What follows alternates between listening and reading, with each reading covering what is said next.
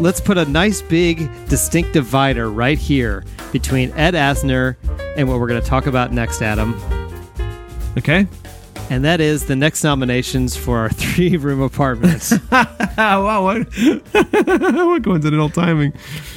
of which Ed Asner is not a candidate.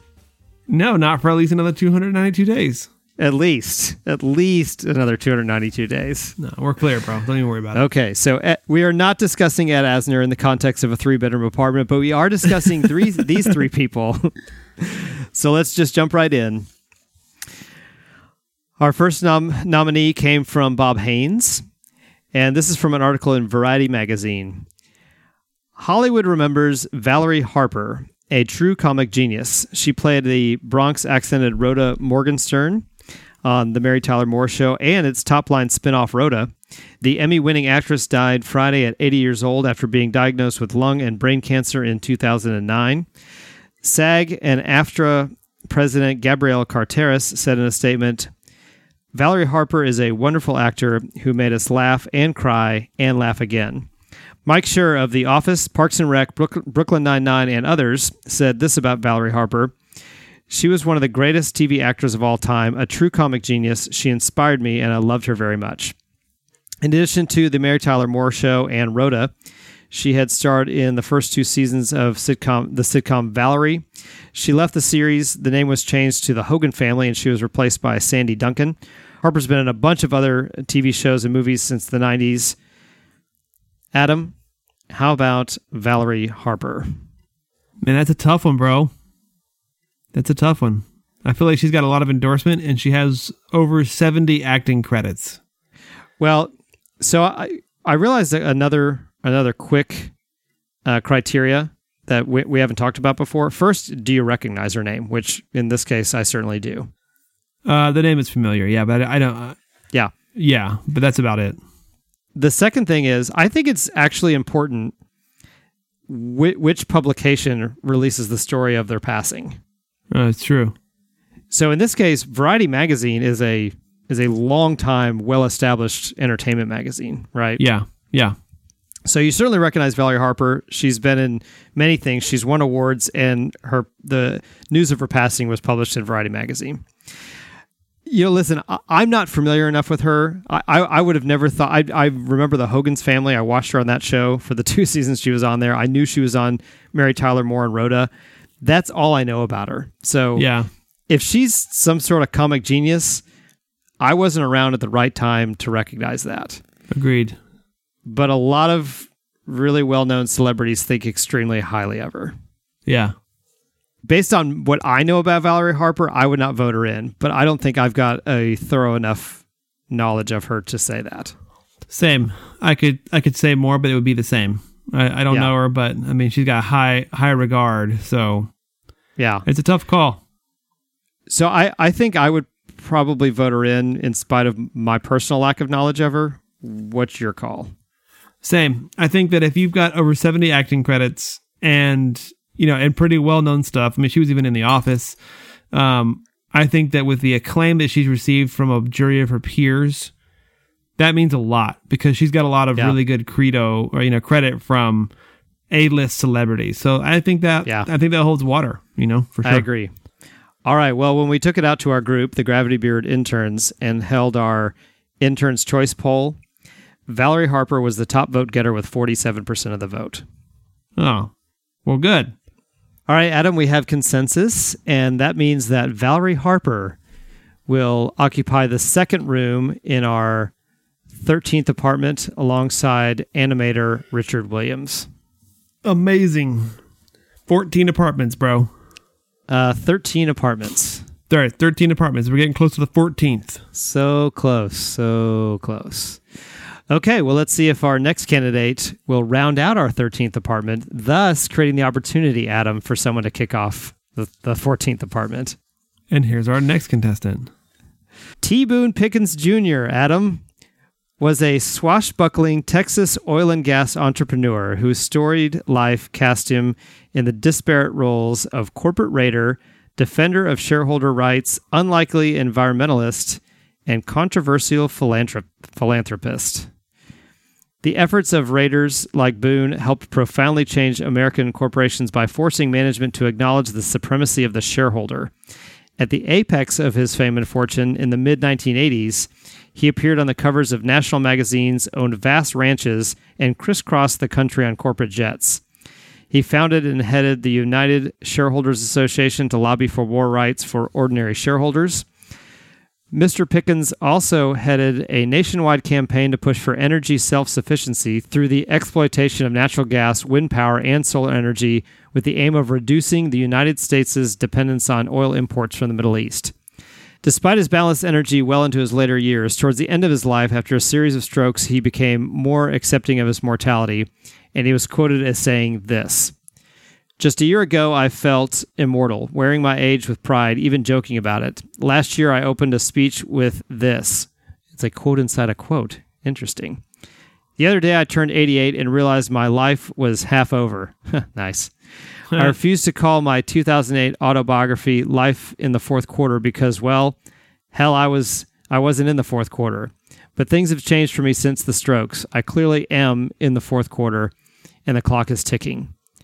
T. Boone Pickens died on Wednesday at his home in Dallas. He was 91. Adam, does T. Boone Pickens deserve to be in a three room apartment? Well, I think the real question is is he a celebrity?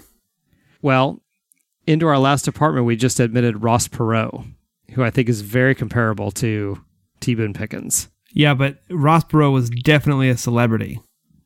Right, but we also admitted Herb Kelleher, the CEO of Southwest Airlines. Yeah.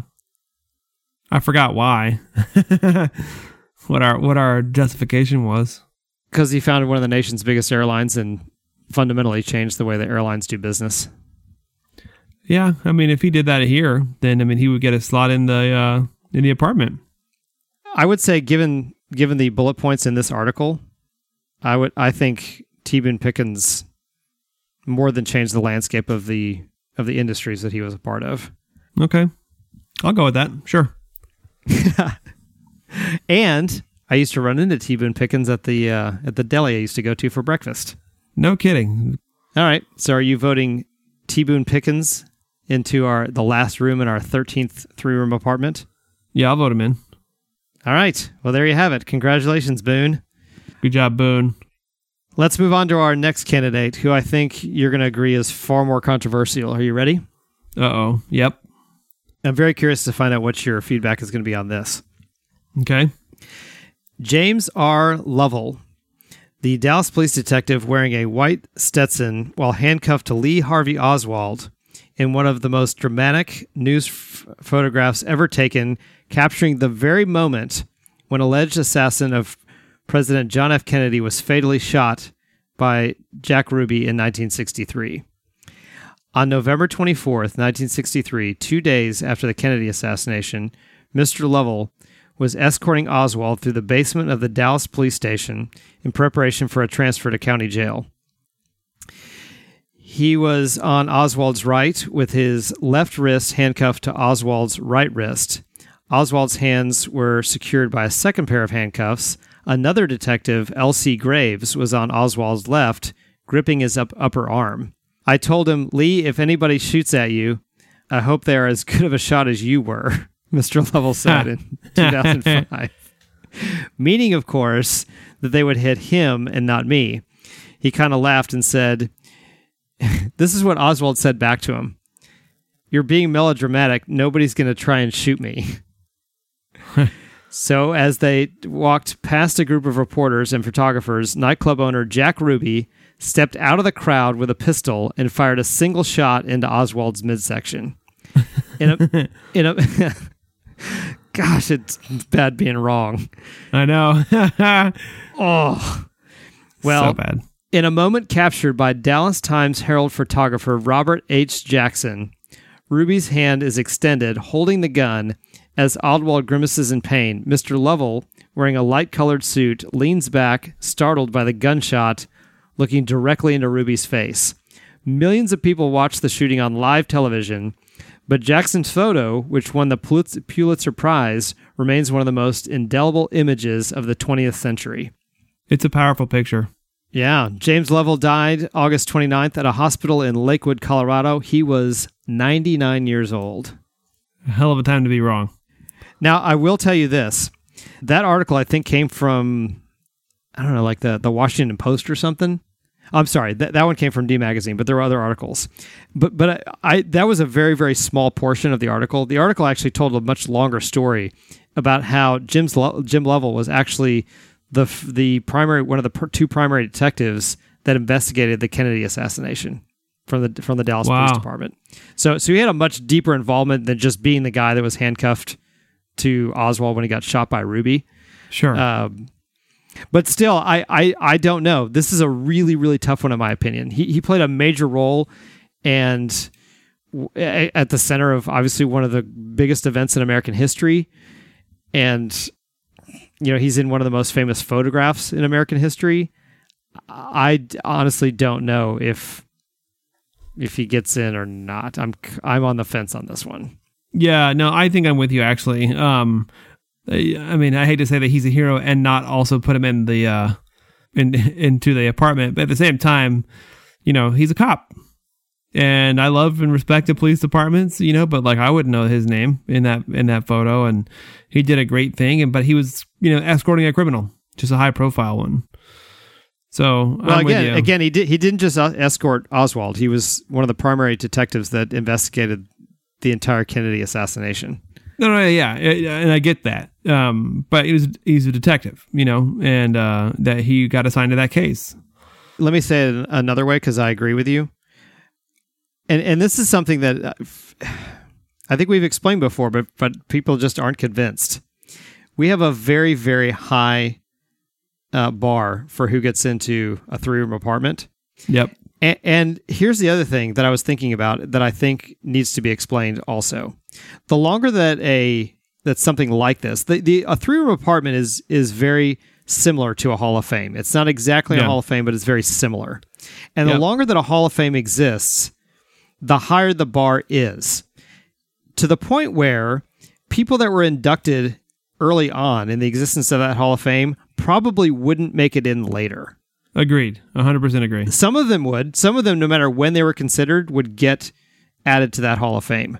But many, Yeah. many others, if you go back in the Professional Sports Hall of Fames, many of the early inductees, famous, famous athletes of their time, would not get into the Hall of Fame if they were reconsidered in the modern age. I agree with that.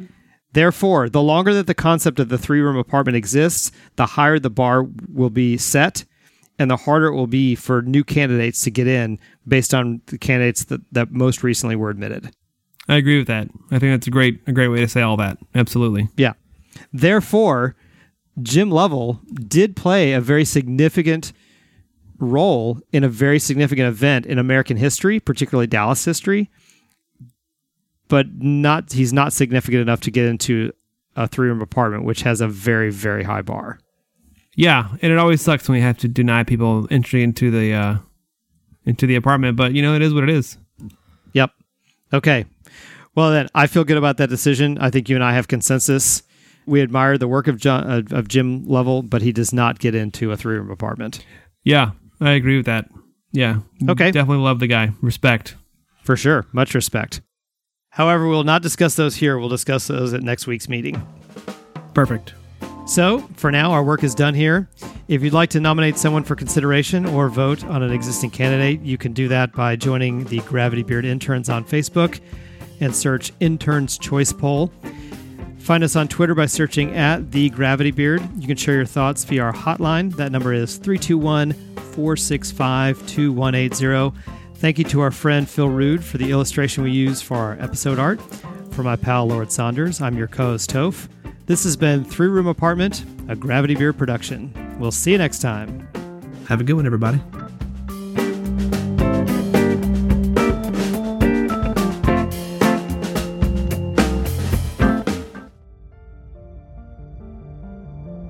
You've been listening to a podcast of the Podfix Network. Discover more audible gems like this at podfixnetwork.com. Make sure to catch up to the minute network shenanigans by following at Podfix on Twitter, official underscore Podfix on Instagram, at Podfix Network on Facebook. And make sure to subscribe to Podfix Presents wherever you choose to find podcasts. The Podfix Network, artist owned and loved.